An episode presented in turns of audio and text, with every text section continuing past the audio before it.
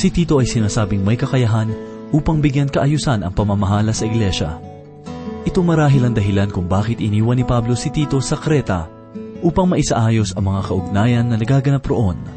Subalit maliban sa kakayahang ito, ano ba ang katangian na mayroon si Tito kung bakit panatag si Pablo na ipagkatiwala sa kanya ang gawain? Ito ang ating sasagutin sa unang kabanata ni Tito, 1 hanggang 7 talata. Ito po ang mensaheng ating pagbubulay-bulayan sa oras na ito dito lamang po sa ating programa. Ang paglalakbay. Buhay ko'y para lang sa'yo, Panginoong Jesucristo. Ako'y patuloy na gamitin mo upang maluwalhati ang pangalan mo. Susunod ako kahit saan idako upang maparangalan pangalan mo. O Jesus, O Jesus, laging magpupuri sa'yo. O Jesus, O Jesus, laging sasamba sa'yo. O Jesus, O Jesus, laging susunod sa'yo. O Jesus, O Jesus, ang buhay ay laan na sa'yo.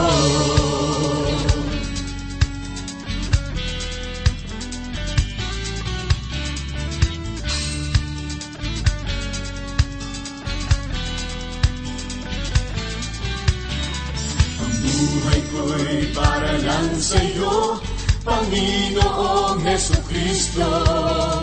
Ako'y patuloy na gamitin mo upang maluwalhati ang pangalan mo. Susunod ako kahit saan idako upang maparangalan pangalan mo. O Jesus, O Jesus, laging magpupuri sa'yo. O Jesus, O Jesus, laging sasamba sa'yo. O Jesus, O Jesus, laging susunod sa'yo. O Jesus, O Jesus, ang buhay ay laan lang sa'yo.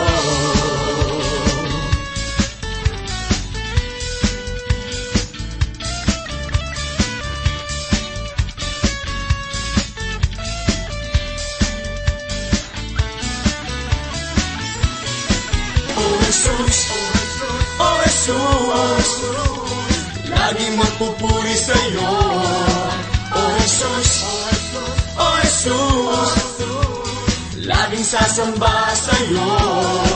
O Jesus, O Jesus, laging susunod sa'yo. O Jesus, O Jesus, ang buhay ay laan lang sa'yo. Laging magpupuri sa'yo. O Jesus, O Jesus, laging sasamba sa'yo. O Jesus, O Jesus, laging susunod sa'yo.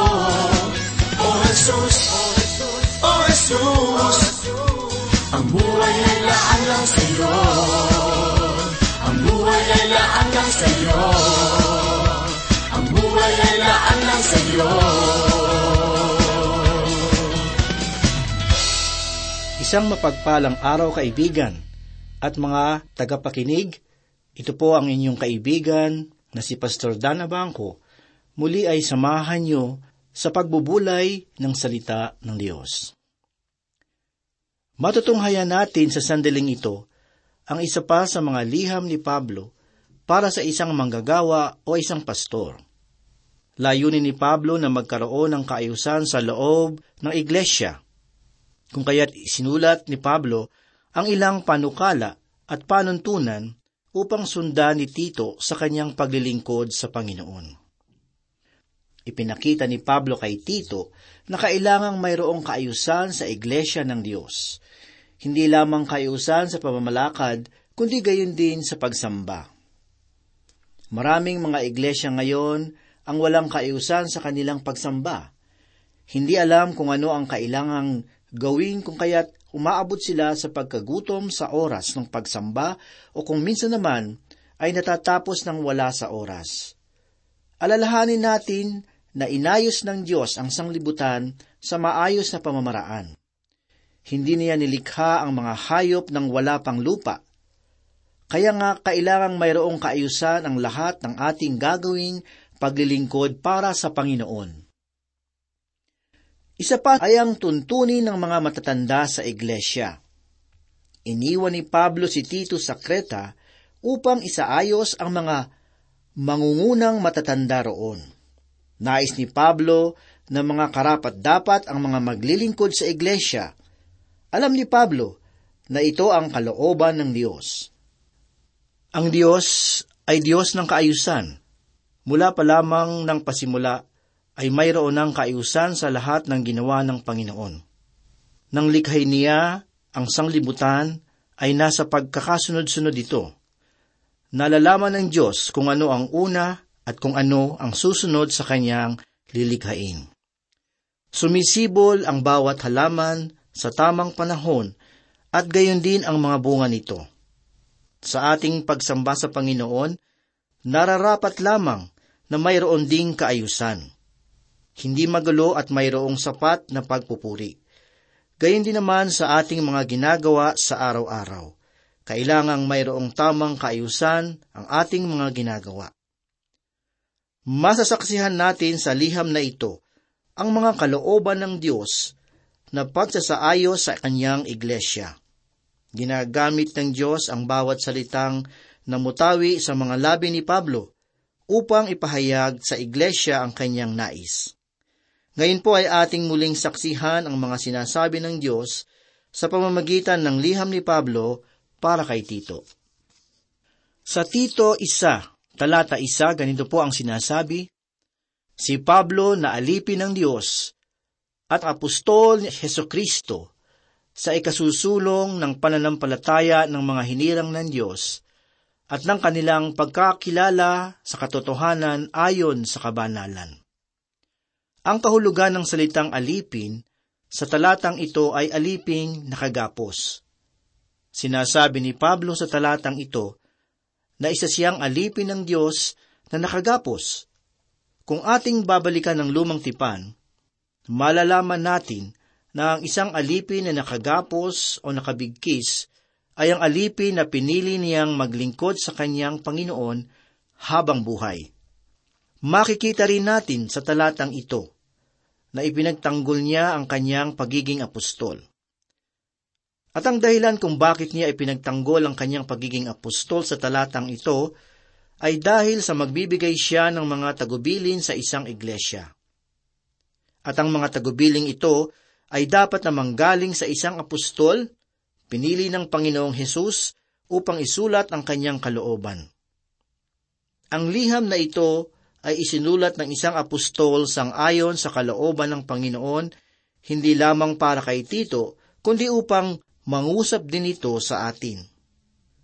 Ang liham na ito ay naglalahad ng layunin ng Diyos para sa lahat ng kanyang hinirang upang mapaunlad ang kanilang pananampalataya. Ang salitang hinirang sa talatang ito ay tumutukoy sa mga naligtas na sa pamamagitan ng kanilang pananampalataya. Hindi ito tumutukoy sa anumang pananampalataya o paniniwala. Ang pagkakilala sa katotohanan ayon sa kabanalan na sinasabi dito ay ang katotohanang nalalaman natin na nagdudulot ng kabanalan sa mga mananampalataya. Kung ang katotohanang nalalaman mo ngayon ay hindi nagdudulot sa iyo ng kabanalan, mayroong malaking kamalian sa katotohanang nalalaman mo. Sapagkat ang tanging layunin ng Diyos para sa atin ay ang malayo sa kasalanan at mailapit tayo sa kanyang kalooban. Hindi tayo maaaring malapit sa kalooban ng Diyos kung patuloy tayong namumuhay sa kasalanan. At binibigyan din ni Pablo ang paksang ito sa kanyang liham kay Tito, na kung ang ebanghelyo ay sinampalatayanan, ito ay magdudulot sa atin ng kabanalan. Sinulat ito ni Pablo sa kanila sapagkat inabuso nila ang biyaya ng Diyos.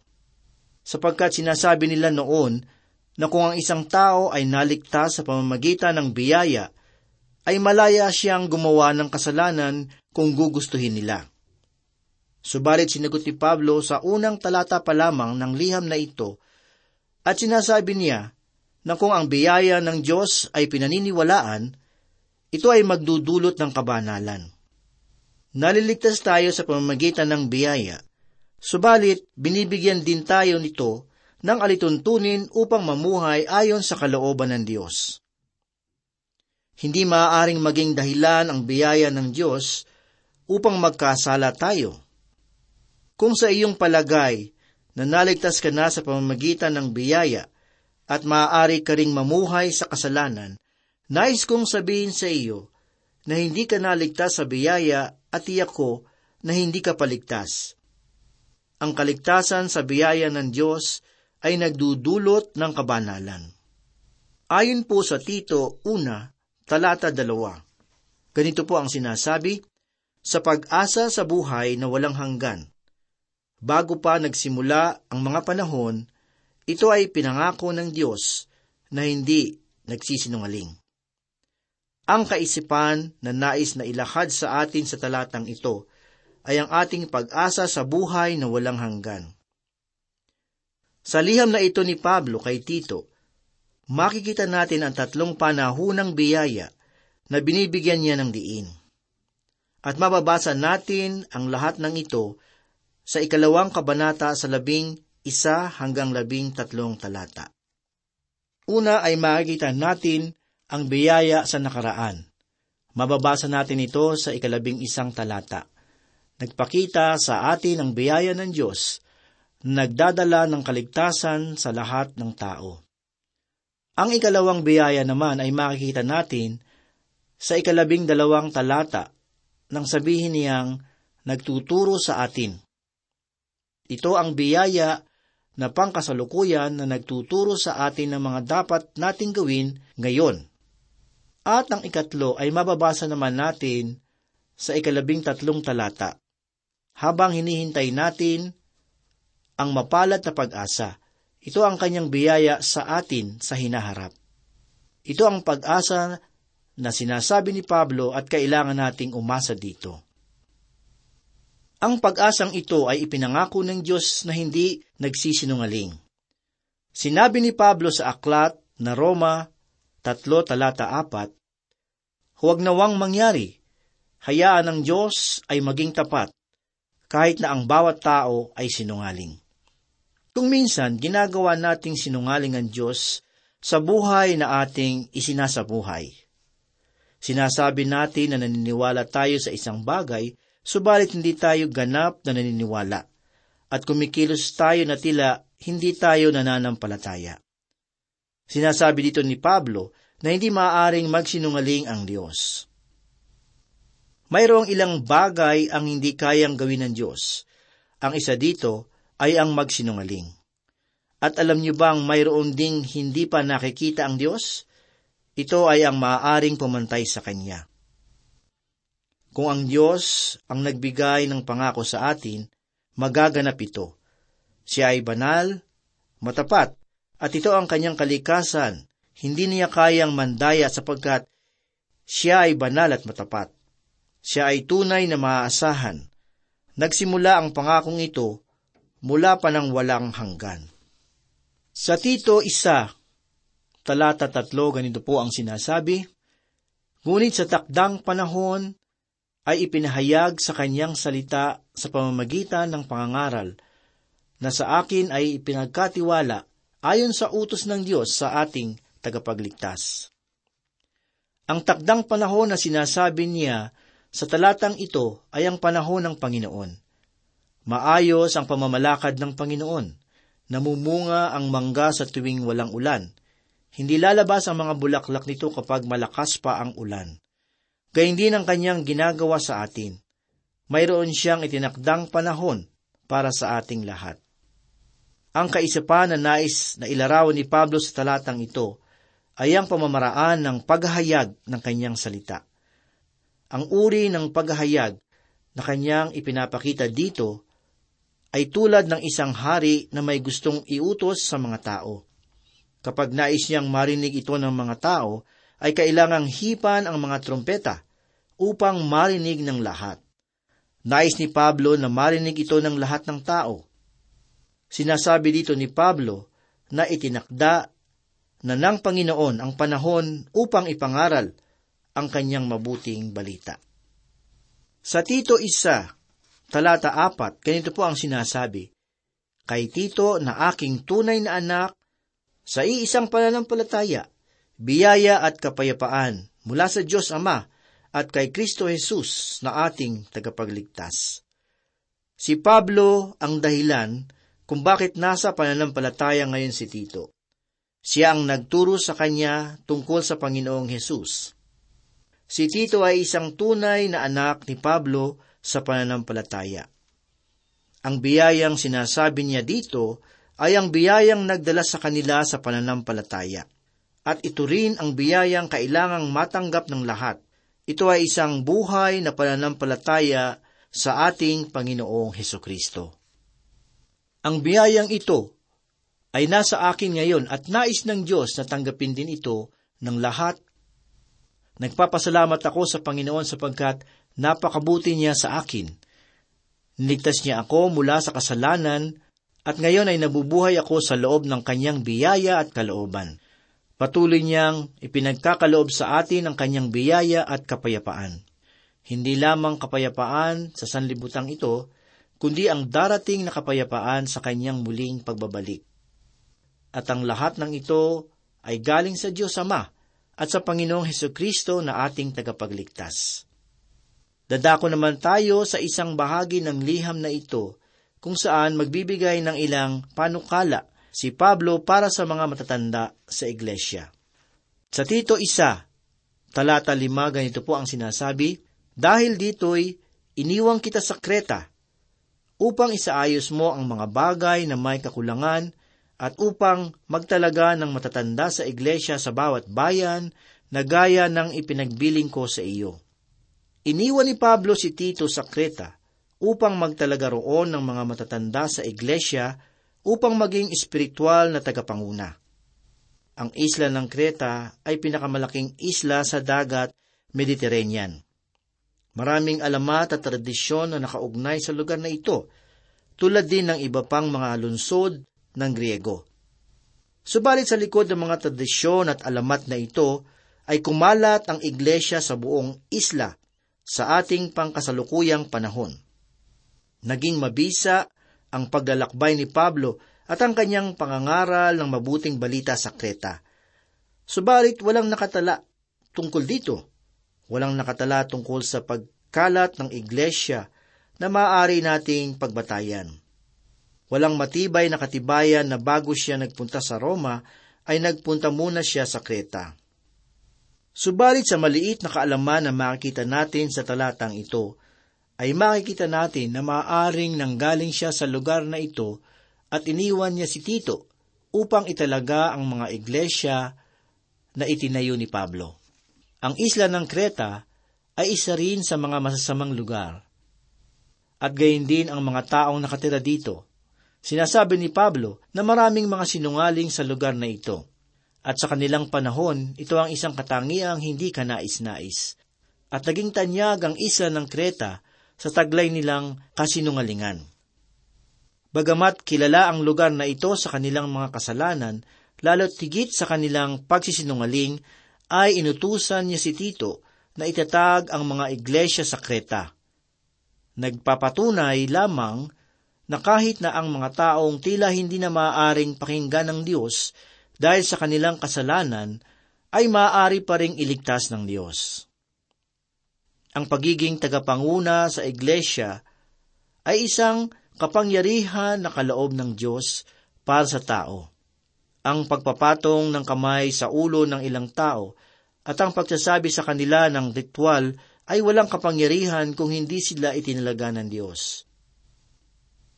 Bagamat naniniwala akong mahalagang gawin ito sa mga taong karapat-dapat. Sa aking palagay ay mayroong mga tagapanguna sa Kreta, subalit hindi pa sila pinagkalooban ng kapangyarihan o naitalaga. Mayroon ng mga tao sa loob ng iglesia na gumaganap nito, subalit hindi pa sila kinikilala at naitatalaga. At ito ang ibinigay na tungkulin kay Tito, ang italaga ang mga taong ito sa buong isla. Ang isang tao na mayroong tungkulin bilang matanda ng iglesia ay kailangang mayroong kaloob na pangangasiwa at pamumuno. Sapagkat mayroong mga tao sa iglesia na itinalaga bilang tagapangasiwa, ngunit wala naman silang kaloob upang gawin ang mga tungkuling ito. Kalahati lamang ito ng ating mga suliranin sa ating iglesia ngayon. Ang kalahati naman ay mayroong mga tao sa iglesia na mayroong kaloob na hindi natin itinalaga. At ang bunga nito, napapangunahan tayo ng mga taong walang tunay na kaalaman sa kanilang mga ginagawa. Kaya lamang sila naitalaga ay dahil marahil ay kilala o mayroong kaya sa buhay. Hindi ito ang kalooban ng Diyos. Narito ang mga katangian ng mga tagapangasiwa sa iglesia. Sa Tito 1:6, ganito po ang sinasabi, siya ay dapat na asawa ng isang babae na ang kanyang mga anak ay mananampalataya na hindi napaparatangan ng panggugulo o ng pagiging suwail. Hindi sinasabi ng talatang ito na kailangang ganap na o perpekto ang mga ngasiwa. Subalit, ang kahulugan nito ay walang makikitang kasiraan sa kanya. Kailangang nasa mataas na kalagayan ng kanyang buhay. Kung mayroong isang tao ang tatayo at magsasabi ng mga kasiraan sa isang tagapangasiwa sa iglesia at kanya itong mapapatunayan, masisira ang layunin ng Panginoon. Kahit na gaano pa siya kagaling sa pangangasiwa, kung mayroon siyang kasiraan, ay masasaktan ang layunin ng Panginoon, at ang taong iyon ay hindi karapat-dapat na maging tagapanguna sa iglesia. Sinasabi sa talatang ito na kailangang mayroong ding pananampalataya ang kanyang mga anak. Kung hindi niya mapangungunahan ang kanyang mga anak sa Panginoon, hindi siya nararapat na maging tagapangasiwa sa iglesia. Huwag niyo sanang pag-isipan ng mali ang sinasabi kong ito. Nalalaman kong mayroong mga tahanan ngayon ng mga mananampalataya na may mga anak silang hindi makikitaan ng pananampalataya sa kanilang mga buhay. Maaring mabuti ang mga magulang na ito at tapat silang mga mananampalataya at wala silang ginagawa upang lumayo sa pananampalataya ang kanilang mga anak. Bilang isang tagapanguna sa iglesia, tinawag siya upang magbigay ng hatol sa ibang tao. At kung ang taong hinatulan ay magsabing, bakit ikaw? Bakit ang iyong mga anak? Ano ang karapatan mo upang sabihin ang mga bagay na iyan sa akin? Para sa layunin ng Diyos at sa kanyang kalooban, kung ikaw ay isang tagapangasiwa ng iglesia, gawin natin ang lahat upang magkaroon tayo ng mga anak na mayroong katapatan sa Panginoon. Hindi mga taong mayroong hawak na paninira sa iba, bagkus ay ginagawa ang lahat upang mabigyan ng karangalan ng Panginoon at ang pagpapahayag ng kanyang salita.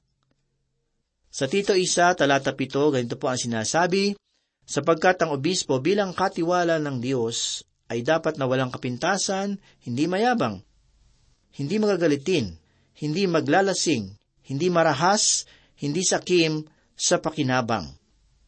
Bilang manggagawa ng Panginoon at katiwala na kumakatawan sa mga mananampalataya sa Panginoon, kailangan wala siyang kapintasan. Siya ay nasa iglesia na humahanap at gumagawa ng kalooban ng Diyos. Hindi rin siya madaling magalit. Hindi maaaring tagapanguna ang isang taong ganid o makasarili. Ito ang mga katangian ng isang obispo o ng isang tagapangasiwa. Tayo po ay manalangin.